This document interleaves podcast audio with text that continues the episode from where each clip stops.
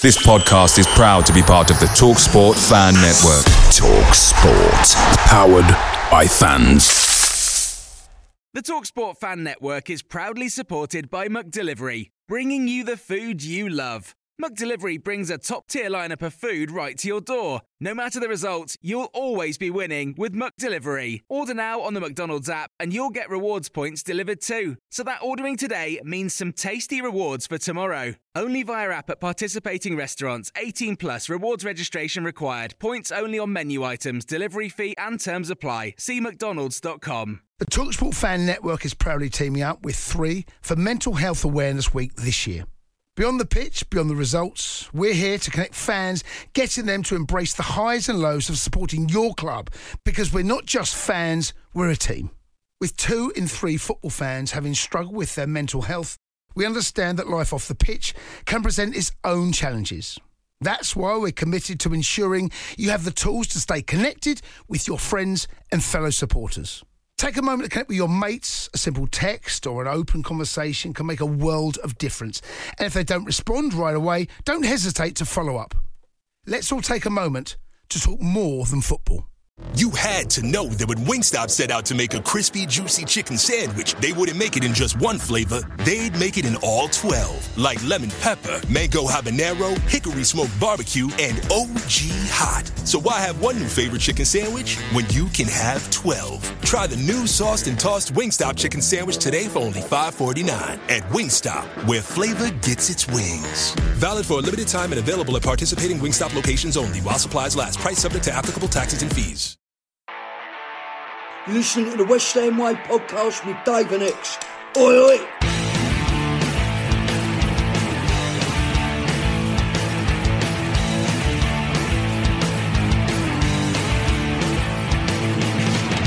Hello and welcome to the West Ham Way podcast with myself, Dave Walker, and ex-WHU employee.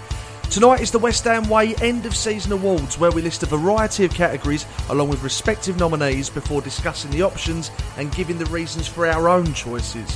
X will be giving us his weekly roundup, and as always we'll end the show with questions from patrons of the West Ham Way.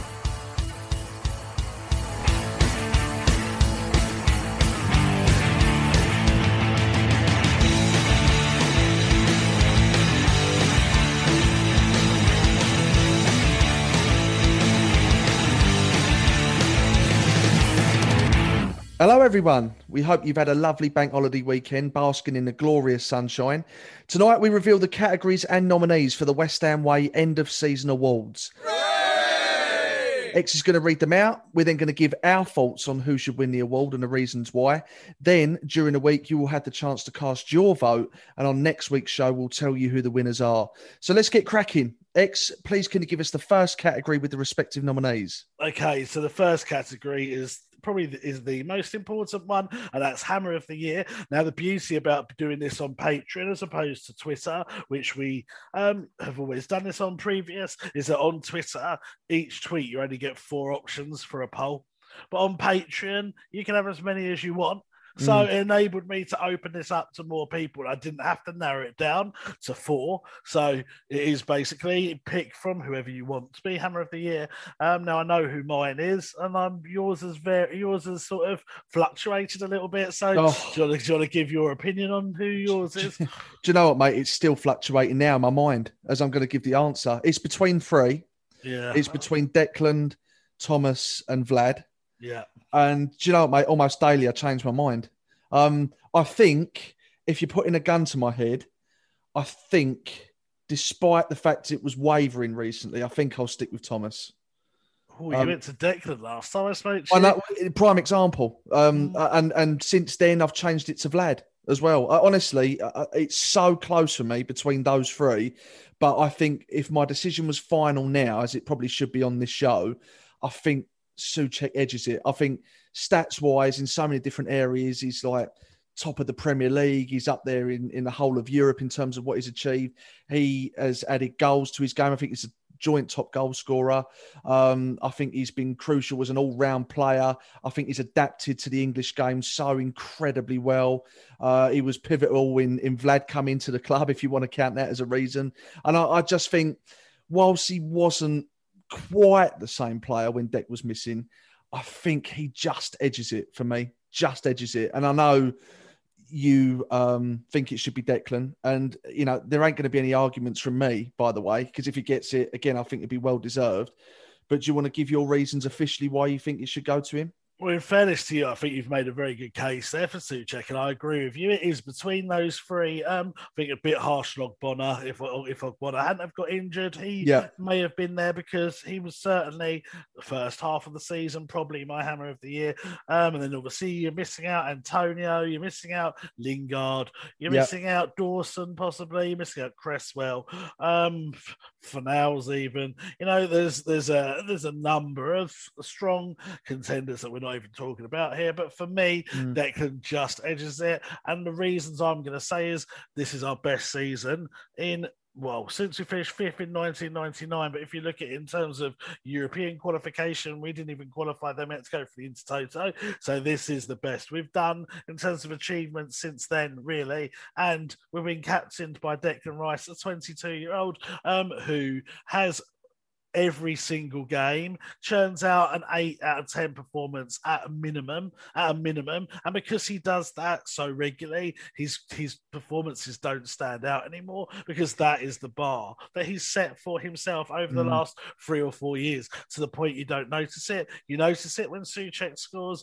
you notice it when Antonio scores, you notice it when Dawson plays well, because you're almost like it's an exceptional performance, whereas Declan is consistently that solid.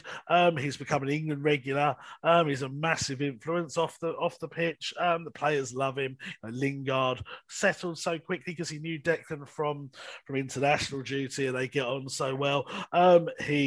Souček was not the same player as when Rice was not playing. Now you could argue that's because he had to do more defensive work, and when Declan wasn't there, so he couldn't be the same player, which is a fair point. However, I do believe Declan, if we hadn't have got injured for the 5-6 games that he did, we would have got into the Champions League.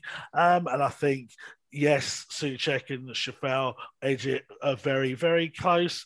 Behind that, I would probably find it very hard to separate the two of them for second and third place. I think because Souček played every single game, I think I'd probably, I can't even remember, I did say it on Twitter what my order was, and I think I might be changing it a bit now, because I think I said Coufal second and Souček third, but I think I'm going to go with my order being Rice, Souček, then Coufal, and then Ogbonna for order, and then Antonio maybe for fifth. But I think you just can't look beyond the captain that's got us in this position. It is no coincidence we didn't perform as well when he wasn't in the side, and he's just, because he's a defensive midfielder, because he only scored one goal this season, I believe that Souček and others are very close contenders, and don't get me wrong, if they won it, I'd be happy as well. But because Souček scored 10 goals or whatever, that is putting him ahead in people's minds of Rice. But if you look at the overall contribution to a team, I think it has to be Declan for me. Yeah. Again, you make a very good argument, mate. A very good argument. I can't disagree with any of that. I think this is so tight this year. I really do. And it's funny, you know, because every player has a bad game. It's football. Every player does. But if you was to ask me to name the last time Declan had a bad game, I'm not sure I could tell you.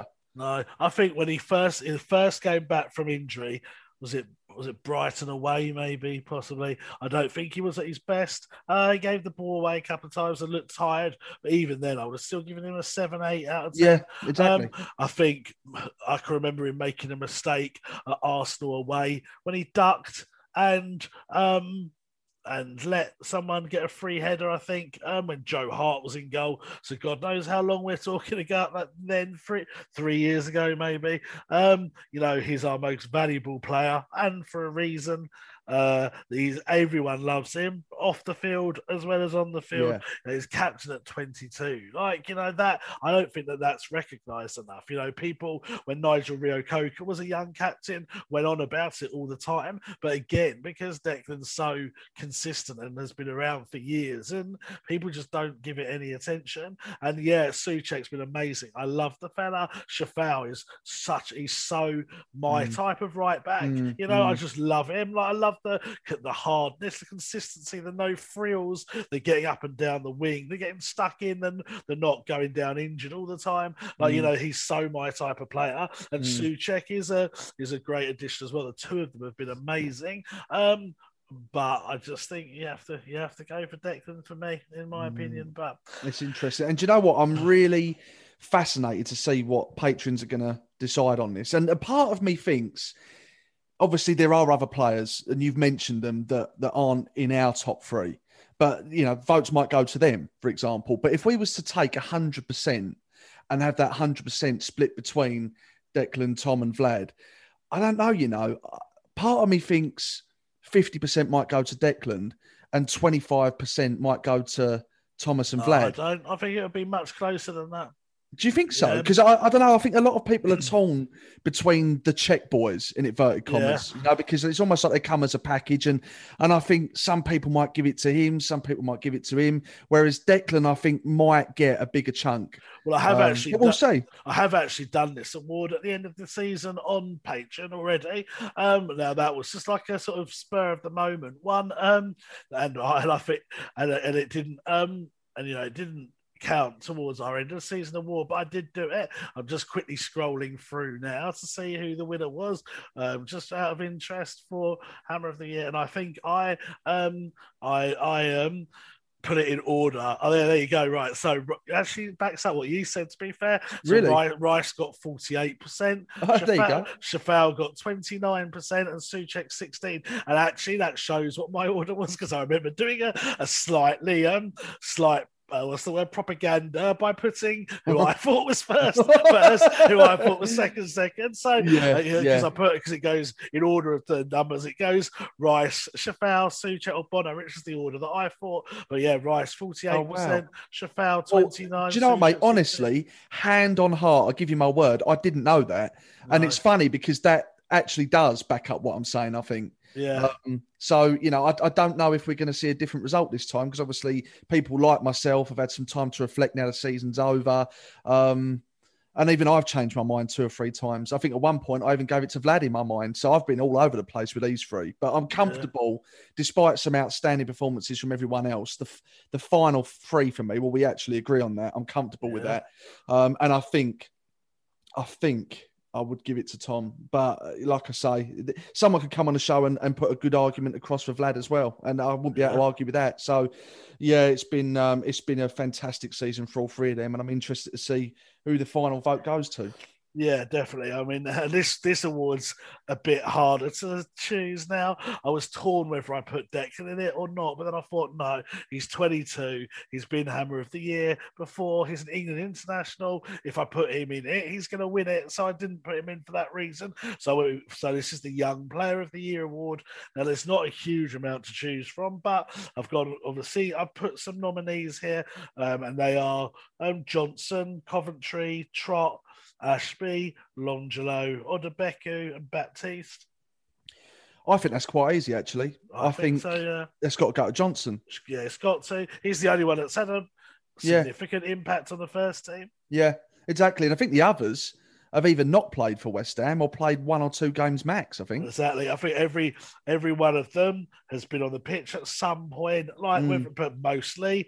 pretty much all of them have been in the cups. None of them have played in the league. I mean, obviously Coventry and Odebeku got on the bench and stuff, but I don't think they even got on. I think Odebeku might have. Oh, was that the cup game?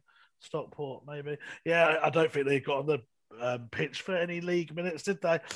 So. For me, there is only one contender in that award, and it's almost pointless having it. It's got to be Johnson, surely. Yeah, it's got to be. If you're not taking into account academy games, which obviously we wouldn't know enough about to know how well they performed. I mean, I know Coventry is always said to be one of the best players in the academy matches, and he's the captain. So you could put a shout out for Connor. You could put a shout out for Baptiste. You know, he's only 16, I think, and playing at a level above. And he played. He played for England as well, so you could put maybe a shout for him. But I think it's going to be Johnson. So this one was tricky. Now, I did narrow it down, and there are some options that I did take out of the picture because I couldn't be bothered to go through and look at every single goal. But I seem to remember taking Bowen out against Aston Villa. There was another one that I thought was quite a decent goal that I didn't put in, but I had to sort of narrow it down. Otherwise, I would have put every single goal in. So this is goal of the season. So the nominees for goal of the season are Antonio versus Man City, which was like a, if you remember, a cross into the box. It was kind of like an overhead volley, sort of just outside the 6-yard box. It was a good goal. Then Fornals versus Leicester. So Cresswell hoofed it down the pitch. He took a great first touch, burst into the box, and just sort of kind of slid, kicked it into the corner. Then you got Haller versus Crystal Palace, which was the overhead kick, which was a really good goal. And then Haller again against Sheffield United, which was outside the box, took a slight deflection, but kind of smacked it into the top corner. And then you got Lanzini, obviously, against Spurs off the crossbar. And then you got Lingard away against Wolves when he ran pretty much the length of the pitch. Yeah, some great goals there. Wow, some great memories as well. I think automatically I've got a top three in my head, and I'm quite comfortable with this. I don't think I'm going to struggle with this. I think third would be Lingard against Wolves. Second would be Haller against Palace. And I mean, it can only go to one person for the winner, can't it? That's what I would have thought. Lanzini. It's got to go to Manu. I mean, even if it wasn't against Tottenham, I think it would have to go to him. I mean, that goal was just incredible. The fact that it was against Tottenham was the cherry on the cake, but the drama behind the goal. I mean, if you're talking about how good that goal was in terms of technique, importance, emotional value, it's got everything. And for that reason, by a country mile, despite how incredible Haller's goal was, by the way, against Palace, I think it's got to go to Manu all day long. Yeah, I think I agree with you on that, probably on that order as well. It's very, very tough because I think, you know, Haller's goal against Sheffield United was good. Antonio's was great technique. Fornals, the touch was superb. And then obviously Lingard's ran the whole length of the pitch when he was just literally flying at that point. So there are some great, great goals. But I think you're right. Yeah. I think I agree with your order. So Lanzini first, Haller second, and Lingard third. This one's quite a tricky one. Now I'm going to need to get your opinion on whether I include a certain player in this or not. So this is for signing of the season. So you've got Frederick Alves, which I'm pretty sure is not going to win. Who the fucking hell are you? Said Benrahma, Vladimir Coufal, Craig Dawson, Jesse Lingard. And then I was torn, do I put Souček in or not? Because Souček was on loan last year and we signed him permanently this year. Or do I take him out of it? That's a tough one. Again, I think you can make arguments for either or. I think you should probably take him out. Okay, that was what I thought, because he played last year. So it's all based upon players that have joined the club this season. Right, so just to recap then, Alves, Benrahma, Coufal, Dawson, Lingard. It's got to be Vlad for me. It's got to be Vlad. And you could have made an argument for Craig Dawson in the sense of the return for money. Because you couldn't have predicted how well he'd done for West Ham. He has been incredible for the majority of the season. And I think that would have been a stronger argument if we'd have paid £15-20 million for Vlad. But the fact that we only paid 5 for Vlad, really, I think he steals that. I think he has just been a breath of fresh air for West Ham. For all the reasons that you've mentioned, he is a phenomenal fullback, very popular again. And just so consistent and professional and gets stuck in and just does everything right. And I think Vlad followed by Craig, I think. So it's funny because you just haven't even spoken of Lingard.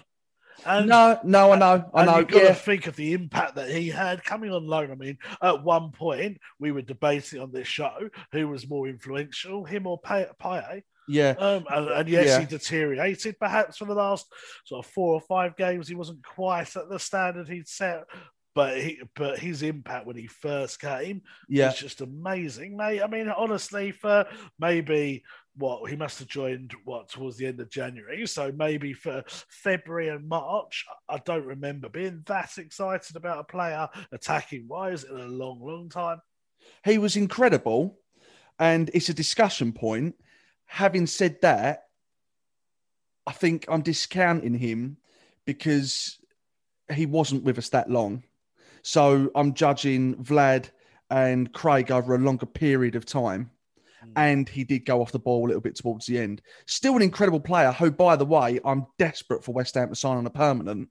But I think for those reasons, he is out of contention for signing of the season for me. See, for my order would be Dawson third, Lingard second, and Coufal first. And I would actually say that Lingard... Yes, I think Coufal's won it because, like for all what you said, that the value and the player he is and the person he is, etc., etc. But I think in terms of impact, Lingard just had such an amazing impact. He was so exciting to watch. And I think what's sad, in a way, is that there was no fans in the games apart from that last one. And then obviously it was only 10,000 to actually see some of those performances. You know, imagine if you'd been at Wolves away when he ran that whole length of the pitch. You know, it was very...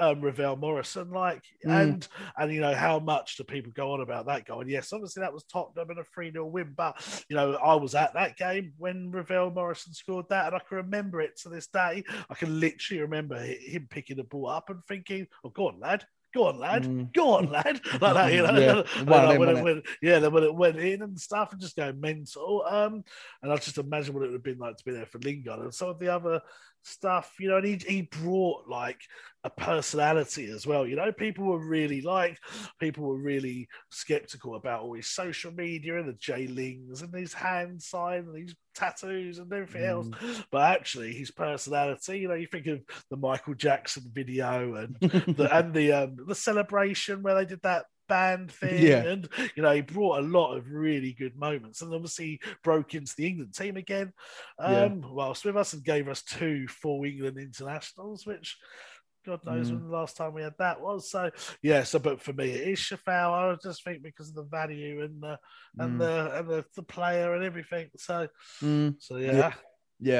For me it's purely because of the time that he was with us. Really, as good as that time was, I would rather judge someone over the longest possible period, because obviously Vlad wasn't with us throughout the whole season, but he still played a lot of games for us. I think he still played 33, even though we signed him in October. He only missed like the first sort of 4 or 5, didn't he? Because the season started later and stuff. Exactly. Yeah. So, Vlad, I'm more than happy with that.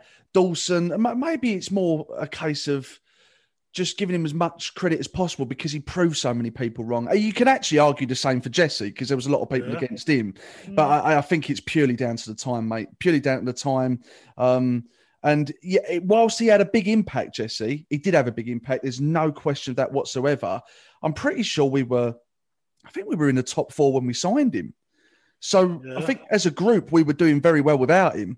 So it's not, what I'm saying is, whilst he played a big part in a finishing position to be proud of, he wasn't pivotal in terms of taking us from 12th to 6th. You know, he was just I suppose he added real value, and he made such a contribution to an already well-established squad of players there. And it's a fair shout. I'm sure he will get votes, and he deserves votes. But for me, Craig really surprised me over a long period of time, and I thought he was absolutely superb as well, whilst... Again, going off the ball again towards the end of the season. But for me, there's no question mark over Vlad. I think he deserves that one all day long.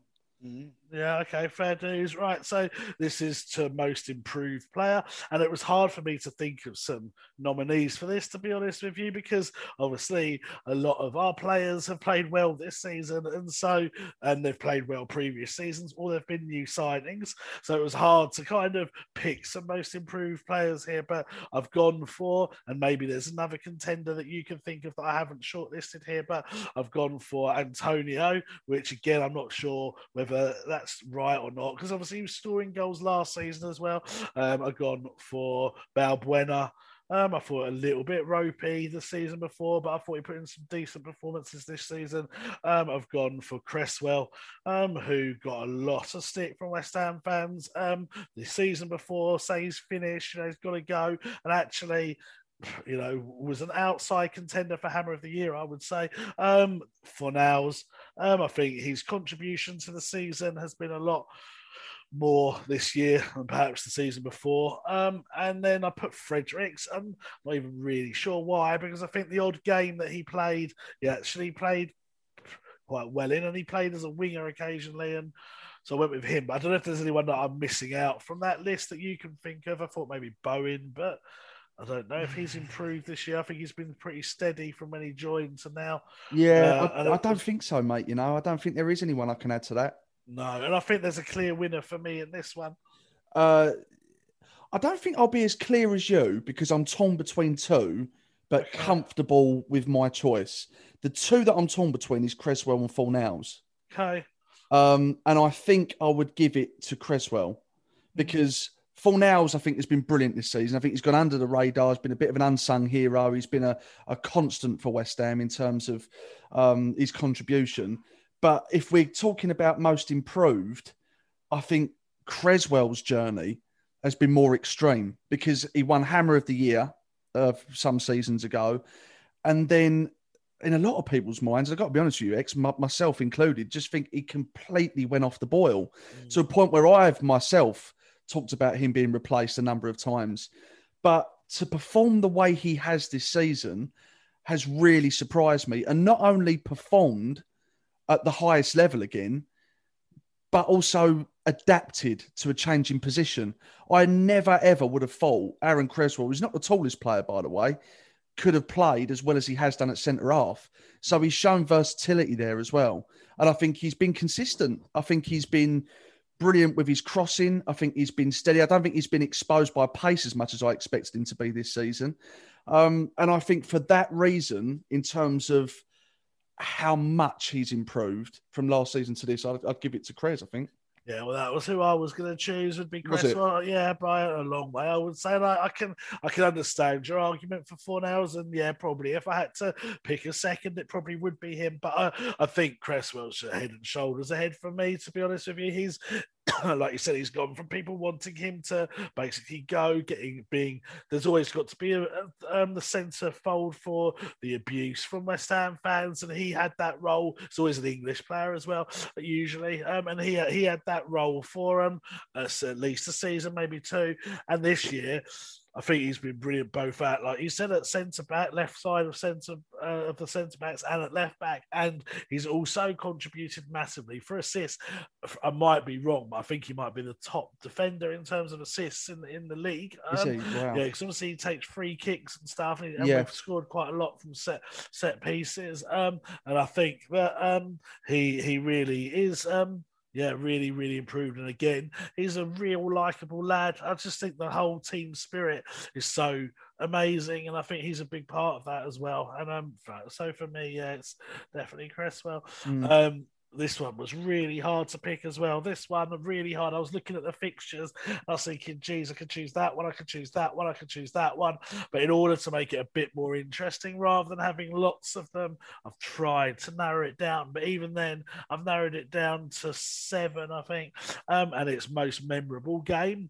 And because there was loads, there was Leeds away. I haven't put in there when we played really well. I think we went 1-0 down really early from a penalty from memory, and then we went 1-2-1. Everton away, crucial to our European chances. I haven't put that one in, and that was a crucial game. So these are the ones I've gone for. So 4-0 Wolves at home. That was on the back of 2 defeats, I think, and then we just went and played so well against a team that had done so well the year before.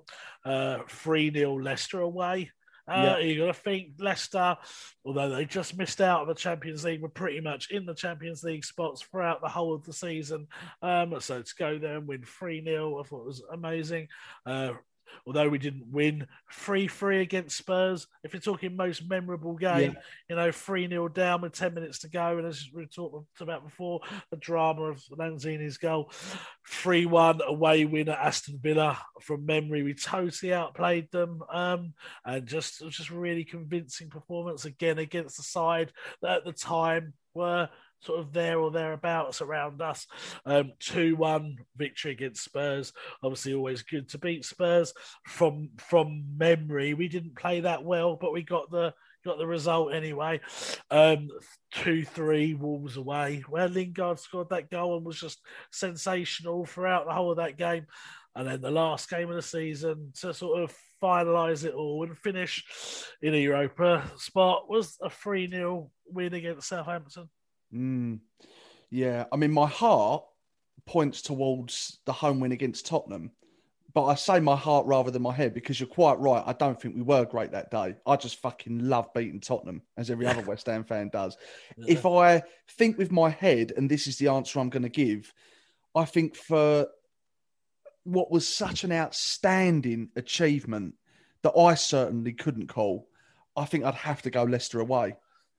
I mean, you know, it was such a comfortable win against a good side, by the way, away from home. I think from memory, that was Vlad's debut as well. Yeah, it was, I think, yeah. Which also makes it memorable because it was the start of what was a fantastic season from a fantastic signing. And I just think Leicester away, 3-0. Again, you can make an argument for a few others, but I think I'm going to go with that, X. That is my feeling, but then it's the word memorable because yes, that was memorable, and the right back Sheffield, I didn't think of that. So yeah, you throwing that in has given it even more substance. But I am torn, and it's funny to say this with the 3-3. Yeah, I can. I thought you was going to say that, and yeah, if you're talking about a memorable game, that doesn't even have to be a win. It's a memorable game. That was the most dramatic moment of the season, I think, without question, Lanzini's goal. And it's one of the most dramatic moments in recent memory. So for that reason, I think that's a fair shout. Well, maybe I need to change the category title and put it as best performance, maybe. And that would make it a bit more clearer, wouldn't it? Because it sort of it opens it up to debate because that is the most memorable game. And I think when we look back on this season in years to come, that Lanzini goal to come from 3-0 down with 10 minutes to go will be the thing that's played more than the win against Leicester. So in that respect, that is the most memorable. But if you talk about performances, we were crap. That first half, you know, the fact we were, you know, those Tottenham, I mean, it's funny now looking back, but those Tottenham videos where they were taking the piss out of us, they had a reason to because we were dreadful for that first bit. So it was just those last 10 minutes, which are magical. So I'm actually going to do that. I'm going to change the title of this award to best performance of the season because I think that makes it easier to choose. And then if you're going best performance, then I think you go the Leicester game. Yeah, same. Right, so we'll have that then. So I've just changed it.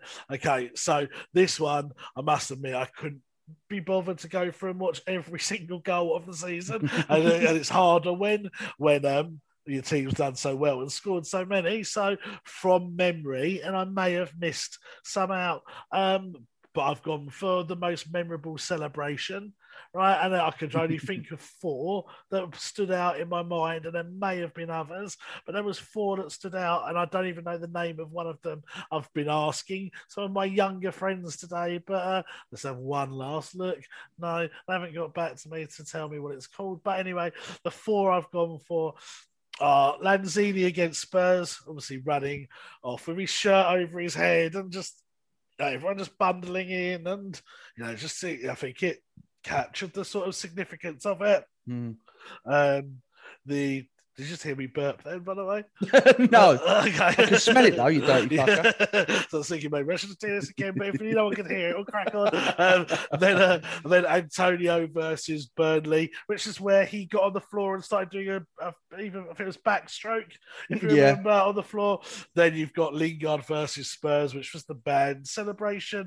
Declan on the drums. Lingard was doing a trumpet or something, wasn't he? Fornals was playing the guitar, and that one, or Rice's one against Southampton, where him and Lingard, I'm going to sound like such an old man, I don't know what it's called, but I think it's a rapper's dance, and it's like where you sort of do like a sort of motorbike type thing. I don't know what it is, and young people will know, and I have said, and you young people that I've messaged today that haven't replied to me, it's your fault, I don't know the name, but those four goals. Yeah, well, I mean, what I loved about the Lanzini celebration was because I think that epitomised everything we love about football. you know, the passion, what it meant and what it meant to his teammates, and the big bundle you're talking about and the shirt behind the head. And it was so special, But I do like a bit of humour with celebrations, and I think it's got to go to the band. I thought that was so clever and so funny, and just was a good piss take, really. Really made me laugh. So that's my choice. Yeah, I think so as well. And I think it's been like an iconic image of the sort of team spirit of the squad, hasn't it? So, yeah, it has actually. Yeah, I think that one just edges it for me as well over Lanzini. I agree with all of you, apart from Hammer of the Year. So far, this is the only one we've not agreed on. But yeah, I think I agree with you on that. And I think maybe third, you'd probably go for Antonio, maybe, because it was so unique and stuff. So, right, next one is the most missed player. So these are all the players that either left in the pre-season or they left during the season. So the most missed one out of all of them. And from memory, these were the players that I can remember leaving. So there are Jetty, Josh Cullen, Grady Diangana, Sebastien Haller, Jordan Hugill, Jeremy Ngakia, who actually, this is bad, but I actually forgot about him. I forgot about him existing until I did this award. You think of all the controversy and the talk there was about him, and I don't think I've even thought of him this season. So he's obviously back in the Premier League now because Watford got promoted. But yeah, Jeremy Ngakia, Carlos Sanchez, who also plays for Watford, so he's back in the Premier League as well. Robert Snodgrass, your mate Jack Wilshere, and Pablo Zabaleta. Well, you see that fucking idiot's been released by Bournemouth now, hasn't he? Fucking twat.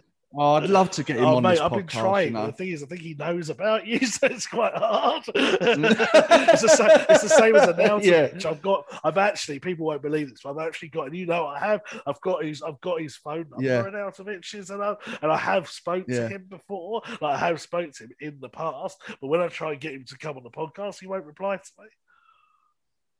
No, I messaged him as well, and I said, "Do you fancy causing a stir and coming on the podcast?" And I didn't get a response. So, to be honest with you, mate, I can't say I've missed any of them. If I've got to choose out of any of them, I mean, I was gutted to see Snoddy go, but that's more because of who he is rather than what he is. With respect to him. Do you know what, mate? Probably, and I'm not even saying I've missed him, X, but probably Haller, because by him going, left us so ridiculously light up front, and we didn't bring in another striker. And with Antonio's kind of temperamental injury record, probably Haller. But this is tough for me, because I don't think we've really missed any of them. See... When I was writing that award, in my head it was Snodgrass, and like you said, mainly because of the person he was. We've been lucky enough to interview him, lucky enough to have his number, so I used to text him occasionally after games and stuff. So I felt like I knew him a little bit, and he was just a top lad. I told you about the time when my son was born, and he sent me a shirt, a signed shirt, match worn, the one he scored against Crystal Palace, and I didn't even ask him to do it. So that, it's things like that that made him such a nice guy, real genuine bloke. So that was my gut instinct. And then I thought, well, Pablo Zabaleta was the model professional, and again, a very good bloke, and achieved everything in the game. And I thought, he was a good person to have round. But obviously, we got him at the end of his career. You know how much I hated Haller, so I didn't even think about him. But you do make a good point that we didn't replace him. And actually, with the benefit of hindsight, if I could go back in January and be told we're going to sell Haller, but we're not going to replace him, I'd say no. Keep him. Exactly. So I do understand that. Josh was obviously, and Grady, academy players coming through. So there's always obviously a bit of sadness when you sell an academy player. But I think for me, most missed, if I could bring any of them back to the club, and maybe I'm doing it for the wrong reasons, I would bring Snodgrass back. So I think I'm going to say Snodgrass for me. Okay, that's interesting. Because I just, mate, Haller, just God. geez, the stress that man caused me, honestly, like just having to defend my opinion all the time against him constantly. Had to do that. And if he ever scored a goal, well, fuck me, that meant my opinion was not even worth considering, you know? Like, and so the minute he scored a goal, which obviously the Palace one being the prime example, I would just get, backtracking, aren't you? Oh, look, he shut you up just because he scored one goal, you know? Like, he never shut me up. I still stand by what I said. Obviously, technically a good player. Obviously, a good player because of his career. Could probably play at the top level for other clubs, but he just wasn't a West Ham or maybe a Premier League player. And I still stand by that. So the fact he went to Holland and no one else wanted to sign him from the Premier League is what I would use as further evidence. But anyway, I think, yeah, for me, Snodgrass is the one. Interesting. I just think when you look at us this season, you know, Declan and Thomas were so prominent and they were so reliable. I know Dec missed a bit of time towards the end of the season. What was it, X? Three, 4, 5 games? I'd go with 5, but I can't remember exactly. I mean, he was injured on international duty, wasn't he? And I think the first game he missed from memory was the Wolves game. And then so then you're going to think, and then he played, I think, again from memory. His first game back was Brighton away, which is about the fourth from end game. So yeah, I reckon we're talking about 4 or 5 games there.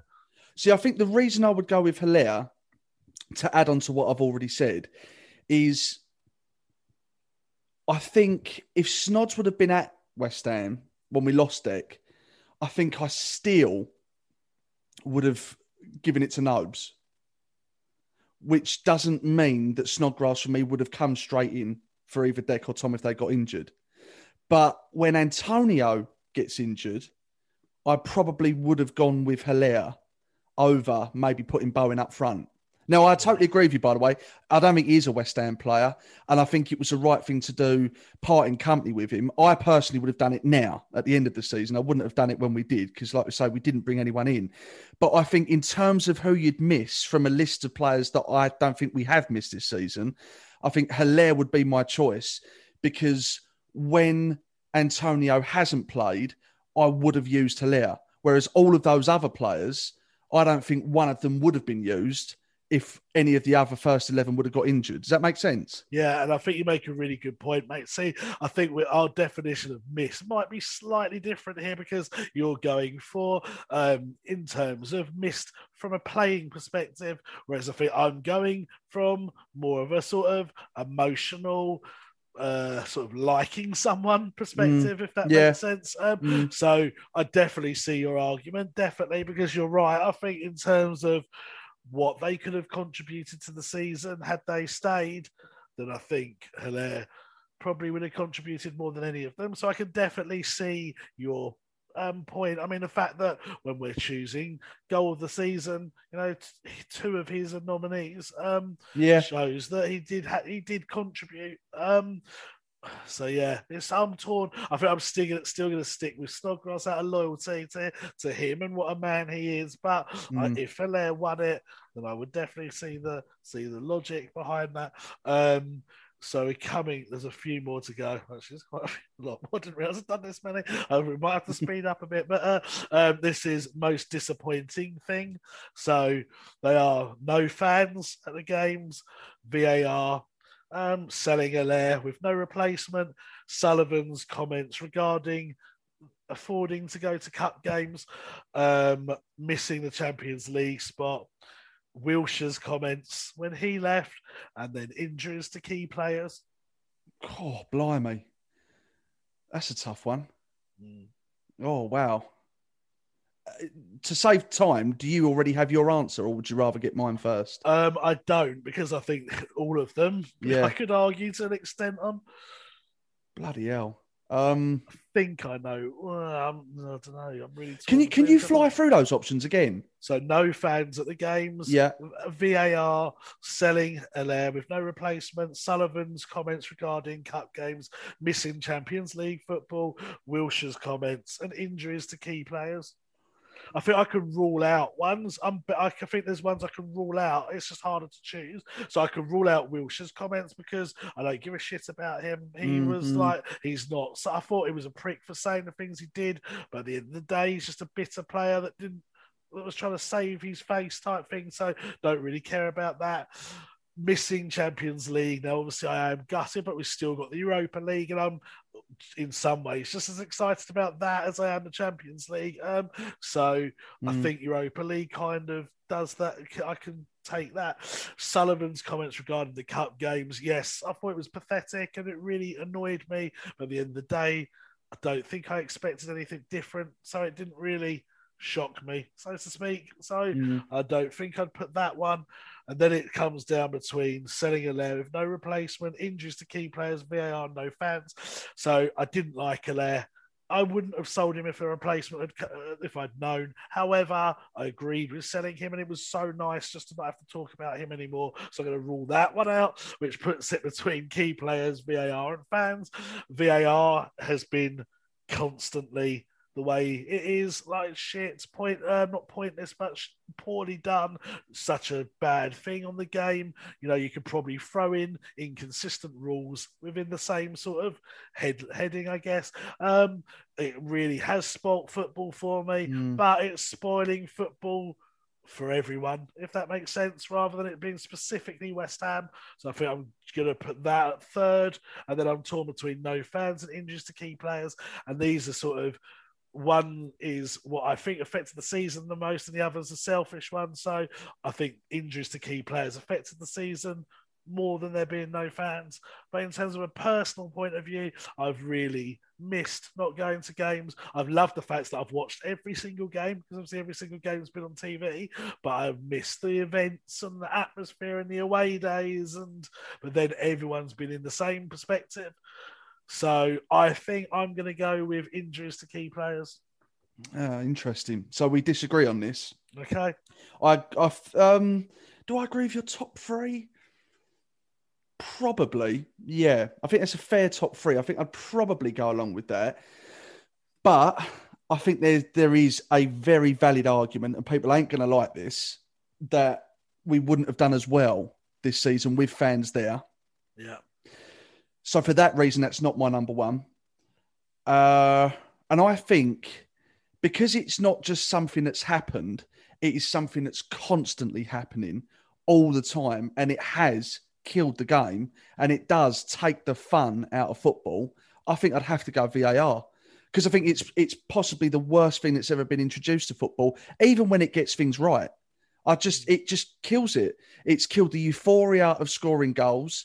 It still relies on human decision, which they still continue to get fucking wrong. And you just end up tearing your hair out with it. And I think it's just had that much of a negative impact on a sport that we love so much that I think that's got to be number one for me. And like I said, it's not even a moment that disappointed me.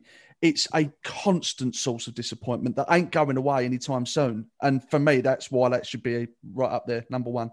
Okay, fair enough. So this is the best kit. Well, it's very simple. Home, away, or third? I would...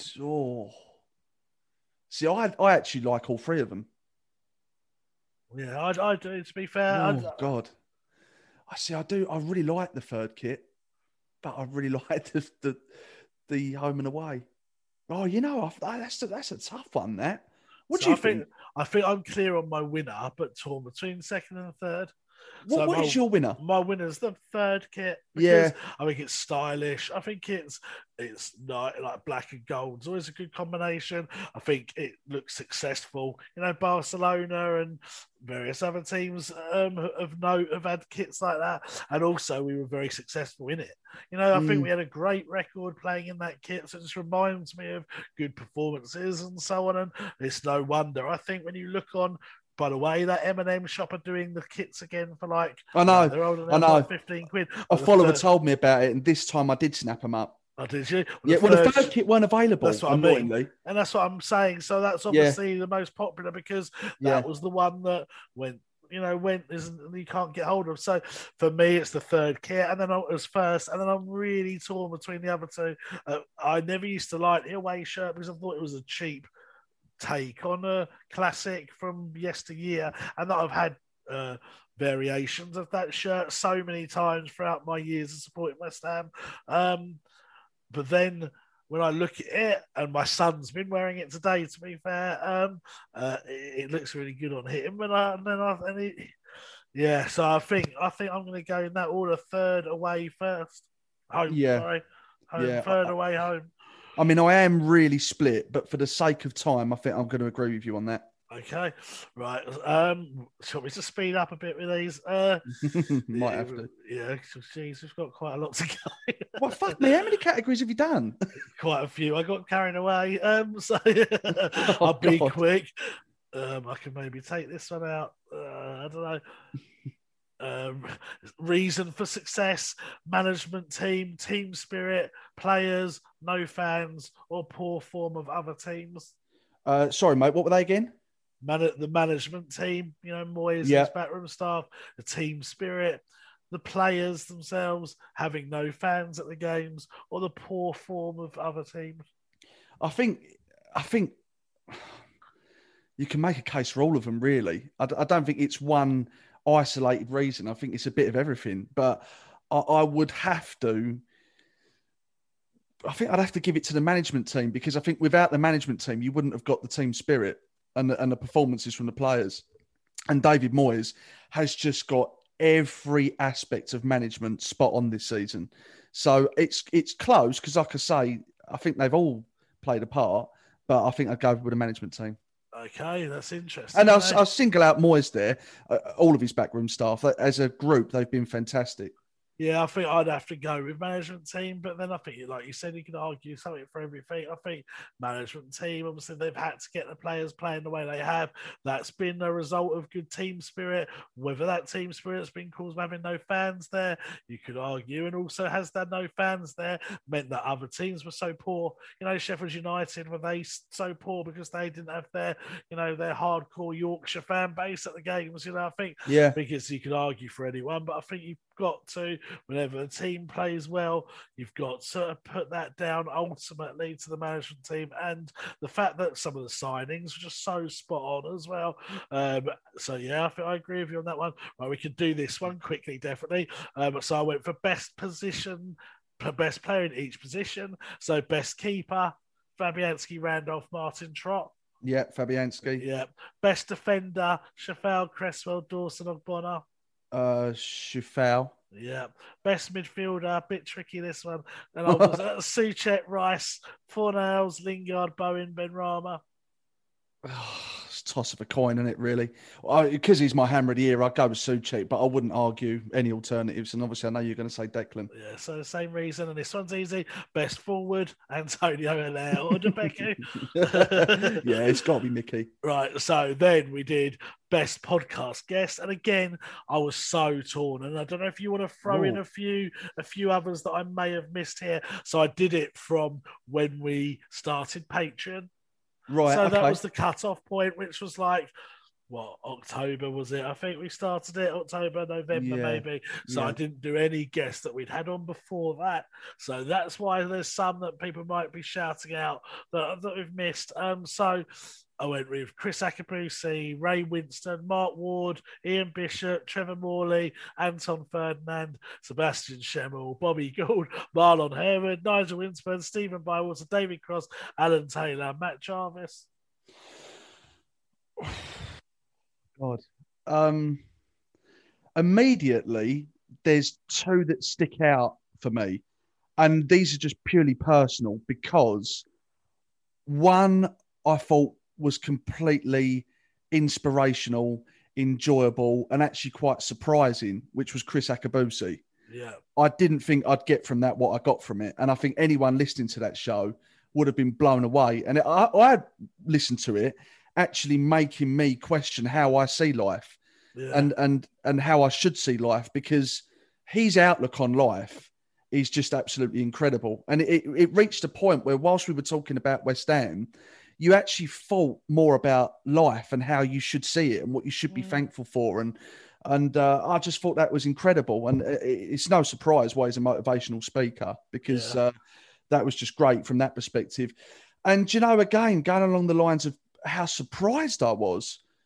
To this day, I was blown away, absolutely blown away by just how much Sebastian Schemmel loves West Ham. Yeah, yeah. Considering how long he was with us, some of the statements that he made on that show was incredible. He essentially retired at the age of 30, I think it was, because, and this is his words, not mine, if you can't play for West Ham anymore, there's no point in playing football.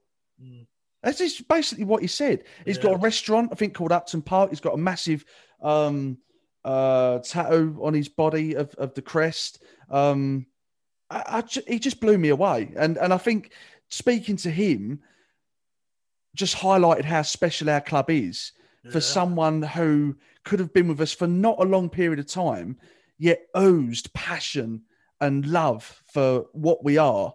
I don't know. I think that's got to be up there for me as well. Yeah, I mean, there was other podcasts that... Oh, yeah, of course. Don't get me wrong. But the thing is, X, we could talk about every single one of them. I mean, our extra time shows are brilliant, you know? This is what I mean. I want to put it out there. You know, there are some that I felt really bad not putting in, but I had to put... I could have listed all of them, and I thought, what's the point? Yeah. And even then, towards the end, there's a few there that I thought, not sure, but I put them in just in case. I mean, I thought Bobby Gould was much more interesting than I thought it was going to be when we had him, because obviously, you know, he played for the club for a little bit, and it was way before my time of supporting, but his influence in the game as a whole was really, really fascinating. Obviously, Mark Ward was battered when he did his, so you could throw that. It was funny. Ian Bishop was just naturally funny. Yeah, very, very Bishop funny podcast. Yeah, Trevor was excellent as well. Trevor, and I think for me, I've always wanted to interview him because, again, he's one of those players that, you know, he was from that era when I first started supporting West Ham. You know, he was there the first season I supported West Ham. He was our goal scorer the year I started supporting West Ham. And, you know, he was... So I really wanted to hear from him. That was interesting. I just thought Martin Allen. I haven't even included him. He was a good one. Yeah. And then I liked Anton's. You know, obviously I was gutted that I couldn't be involved in it. So that was sort of wasn't from a personal perspective, but in terms of some of the content we got out of him, I thought it was really, really interesting. Mm-hmm. David Cross is just David Cross. Very funny, very personable. You know, he was just a real top bloke. I was really, really torn for me as well between those. So it'd be interesting to see what the listeners think. I mean, I might narrow it down a little bit or just go with those 14, but it'd be interesting. I think, and I could be wrong, I think they might go for Bish because I think people love a funny podcast, don't they? Yeah. They like to listen to a podcast and have a laugh, as do I. But I just thought that the two interviews I mentioned, I thought were powerful, and they really struck me for different reasons, and they've stayed with me. And from a personal perspective, I think I'd go with those two. And if I'm going for one, it's hard to choose out of them two. I think because it goes beyond football, I think I'd go with Akabusi. Really? Yeah. You weren't even that keen about having him on us. No, do you know what, mate? I'll be completely honest with everyone. I wasn't keen. I wasn't excited by it. I don't know. It just, for me, it wasn't one I was overly looking forward to. So to say that it's now, you know, probably my favourite since we've been doing Patreon, when you look at the incredible guests we've had, by the way, I think speaks volumes about the interview itself. I just thought it was incredible. Yeah, definitely. I think I can definitely see your point on that 100%. You know, I really can. So, yeah, it'd be interesting to see what they think. So we've also got a very, very interesting guest this week, I think, mainly because it's he's like quite very current. And it'd be interesting to get his take on a few of the sort of players that are still playing and stuff. So, yeah, so that's going to be a good one. Right, this is the best bit of Patreon, right? So this is almost a bit like market research for us as well. So I put the community, like we've created, the podcasts, the exclusive news, the Q&As, the prizes, the match day sort of polls and interaction, and the feature where you get to meet the patron, getting to know the patron.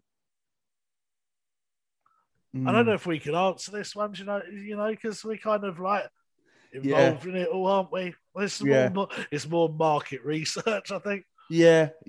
And again, it's an argument for every single one of them.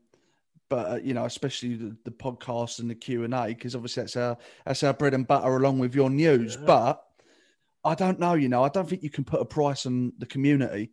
And it's just so nice cutting out all the dead wood on Twitter and all the fucking tosses that come with that.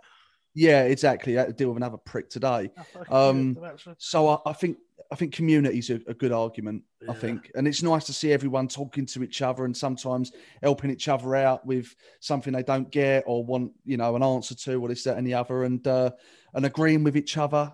I think whilst we've had the odd crossword in isolated incidents, I think the community's really quite special on Patreon. 100%. So I would imagine...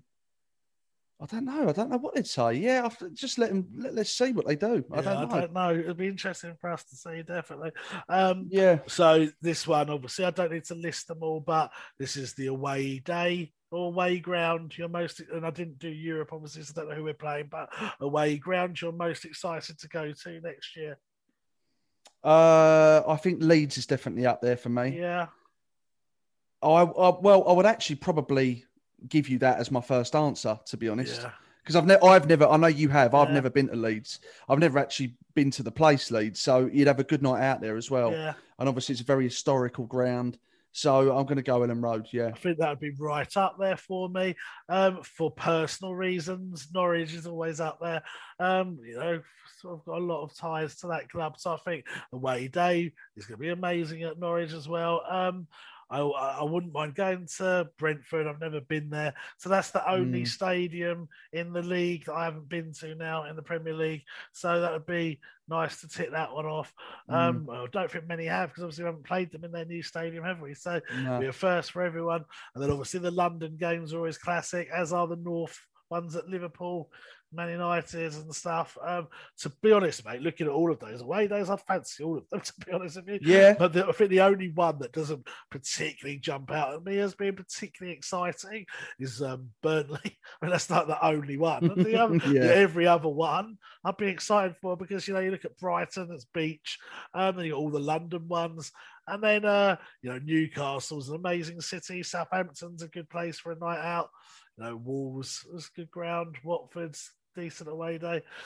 So, yeah, I think for me it's Leeds. I think I'm going to go for as well, but I'm going to agree with you on that one. Leeds and Norwich for me, but Norwich is more personal, so I don't think people will go for that. So I think, yeah, Leeds.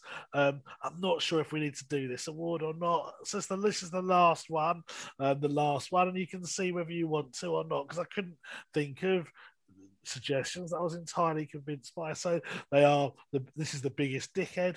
So Dave O'Reilly. Yeah, exactly, God, maybe we should have done that on Twitter today. God, no, got some of those people to join in, wouldn't it? But I love how when someone makes a comment by that, but I don't want to harp on about it, it's giving me his fame and stuff. But when they make a comment like that, all the trolls that you're on your block list suddenly chirp up about like give you their 2p worth, and you think, you know, the reason you're blocked is because you're a dickhead, like, and so that's floodgates, doesn't it? Yeah, exactly. And they all come back, and they're all just, you know, I could tell stories about 3 or 4 of them, and you'd think, okay, who is the real idiot here? But anyway, moving on.